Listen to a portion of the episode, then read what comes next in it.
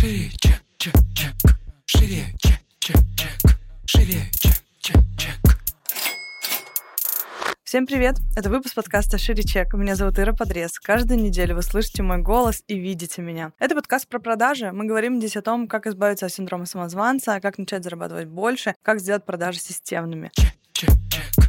Шире. Наш сегодняшний выпуск будет посвящен ментальной теме, которых нас очень и очень много. Мы будем говорить о сохранении устойчивого положения условного жизненного баланса в кризисных ситуациях. Нас не было целых семь недель. Я надеюсь, что вы рады тому, что мы снова в эфире. Итак, погнали. Когда мне предложили эту тему, я подумала о том, что про жизненный баланс в очередной раз говорить не хочется. И в целом в моей жизни сейчас кризисная ситуация, и я сама не нахожусь в своем привычном балансе. Но если говорить о том, что и в В кризисных ситуациях нам хочется тоже сохранять более-менее устойчивое положение, чтобы вообще просто не сойти с ума, да, то как это сделать? Мне терапевт давал какие-то упражнения, какие-то техники небольшие, которые позволяют вот в самый раздрайный период более-менее сохранять устойчивость. Первое, на что обращают внимание мой терапевт, когда прихожу на сессию, говорю о том, что у меня все пошло по пизде. Вообще просто.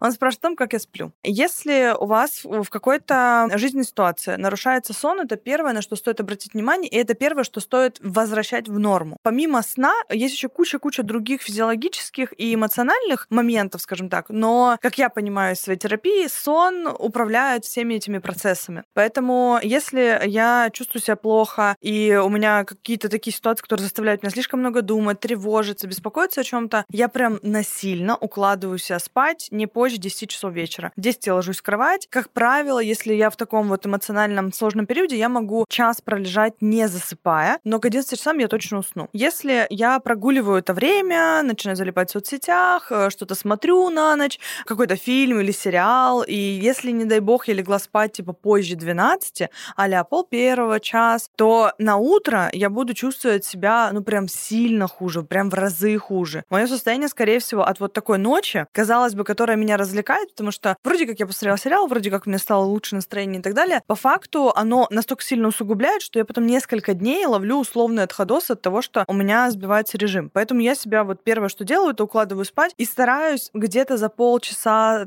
хотя бы двадцать минут уже не брать телефон в руки. Для меня это большая победа, потому что я любитель такой, знаете, уже лечь в кровать и что-нибудь в инстаграмчике полистать. Поэтому это прям большое усилие, типа телефон отложить, условно взять книжку. Если вот эта привычка что-то типа брать, она все же есть, взять книжку, почитать, чтобы не было экрана. Как я понимаю, это тоже типа важно. И почему-то экран, короче, нельзя, не разбиралась до конца, но почему-то, короче, его нельзя. Что еще? Помимо сна, и важно регулировать, типа, отход ко сну, еще и подъем. Для меня в кризисных периодах сложно вставать, потому что вот эта история, типа, изо дня в день приходится переживать сложные эмоции, изо дня в день ты находишься в состоянии тревоги. И ощущение такое, типа, что нахера я вообще встаю по утрам, не очень понятно. Понятно, конечно же, сейчас, что, типа, Ира, надо поставить какую-то цель в этом периоде, чтобы был запал. Так обычно говорят. Да, это заебись совет. Когда ты в кризисном периоде, ты о нем не помнишь, и желания ставить какие-то цели у тебя нет. И, скорее всего, у тебя, возможно, даже не нет сил и ресурсов ставить какие-то цели, или если ты их ставишь, они ставятся номинально, и нету такого запала, типа, знаете, а, блин, что-то драйвит меня. А он такой, типа, ну, что-то да, ну, как бы нет. Утром это вставать не помогает. Соответственно, для меня было важным, причем я начала жить в режиме, знаете, как будто я чувствовала жопы. Наверное, числа с пятнадцатого февраля. И вот все эти полгода я рано отхожу ко сну и рано, соответственно, встаю, при том, что у меня есть периоды, когда я чуть заваливаюсь, потом себя прям специально вытаскиваю, и типа, нет, нам надо вставать рано. Вот, поэтому сейчас у меня будильник стоит где-то семь, семь тридцать утра. Я могу проснуться раньше, могу шесть, шесть тридцать, в зависимости от того, есть ли солнце в Питере, да, повезло или не повезло. Но в целом вот этот момент, что лечь и встать, он действительно помогает нормализовать жизнь. Далее, очень важно, вообще, как для меня, да, я все, что говорю, естественно, ссылаюсь на себя, это не истина в последней инстанции, это не то, что типа вот так всем надо делать, исключительно мой опыт. Я стараюсь делать привычные, понятные мне действия и не брать креативных задач. Почему? Потому что что лично у меня в каком-то эмоциональном таком упадническом настроении я не могу креативить. И, возможно, если бы я была какой-то депрессивный поэт и писала бы песни, может быть, да, но у меня не так. Поэтому я убираю креатив весь, убираю задачи, которые а-ля стратегические, убираю задачи, которые требуют каких-то э, нововведений, каких-то новых действий от меня. И вообще в целом любую новую структуру деятельности мне нужно оставить в рабочем дне максимально понятные, привычные задачи, которые которые позволят мне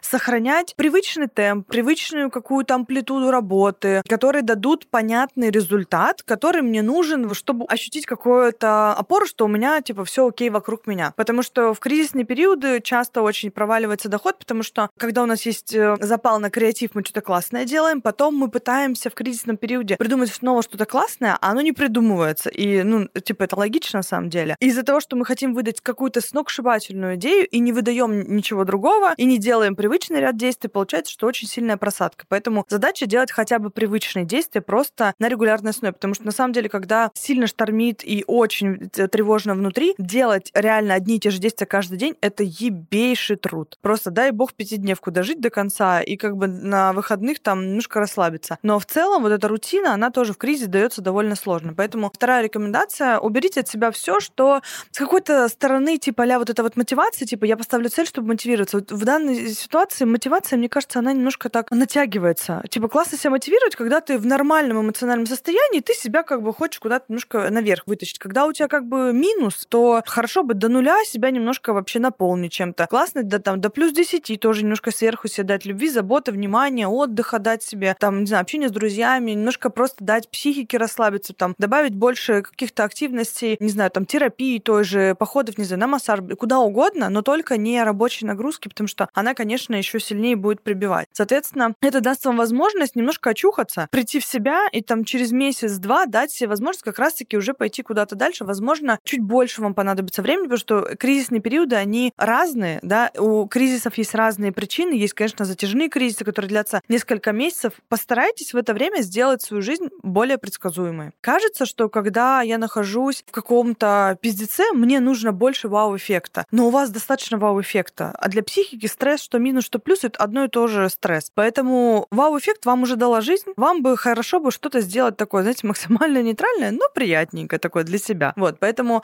не ходите, типа, а-ля там, знаете, как некоторые говорят, я, вот эта тема была, знаете, квесты, я на, пойду на страшные квесты, я пойду на гонки, прыгну с парашютом. Я думаю, ну, чтоб ёбнуться вообще, через месяц просто вперед ногами вынесли. Массаж, бассейн, вот так лежать, сидеть, ничего не делать, как бы, вот да. Почитать книжечку, то есть меньше драйва, чтобы оно немножко все уравнялось, да, хотя бы как-то. Вот, это три, наверное, таких основных совета, которые можно дать в кризисный период. Чек, чек, чек, шире. Если у вас есть какие-то лайфхаки, как вы проживаете трудные времена в своей жизни, обязательно ими поделитесь, потому что они у всех разные, потому что мы с вами разного темперамента. Кто-то из нас более такой подвижный, эмоциональный, кто-то более спокойный, и, соответственно, занятия, которыми мы занимаемся, чтобы себе как-то помочь выбраться, они тоже разные, и формат проживания, он тоже разный. Я думаю, что это многим из вас будет полезно. А мы услышимся с вами в следующем выпуске. Обязательно ставьте нам звездочки в iTunes, подписывайтесь на нас на Яндекс.Музыке, на нашем YouTube-канале, и до встречи в следующем выпуске. Check, check.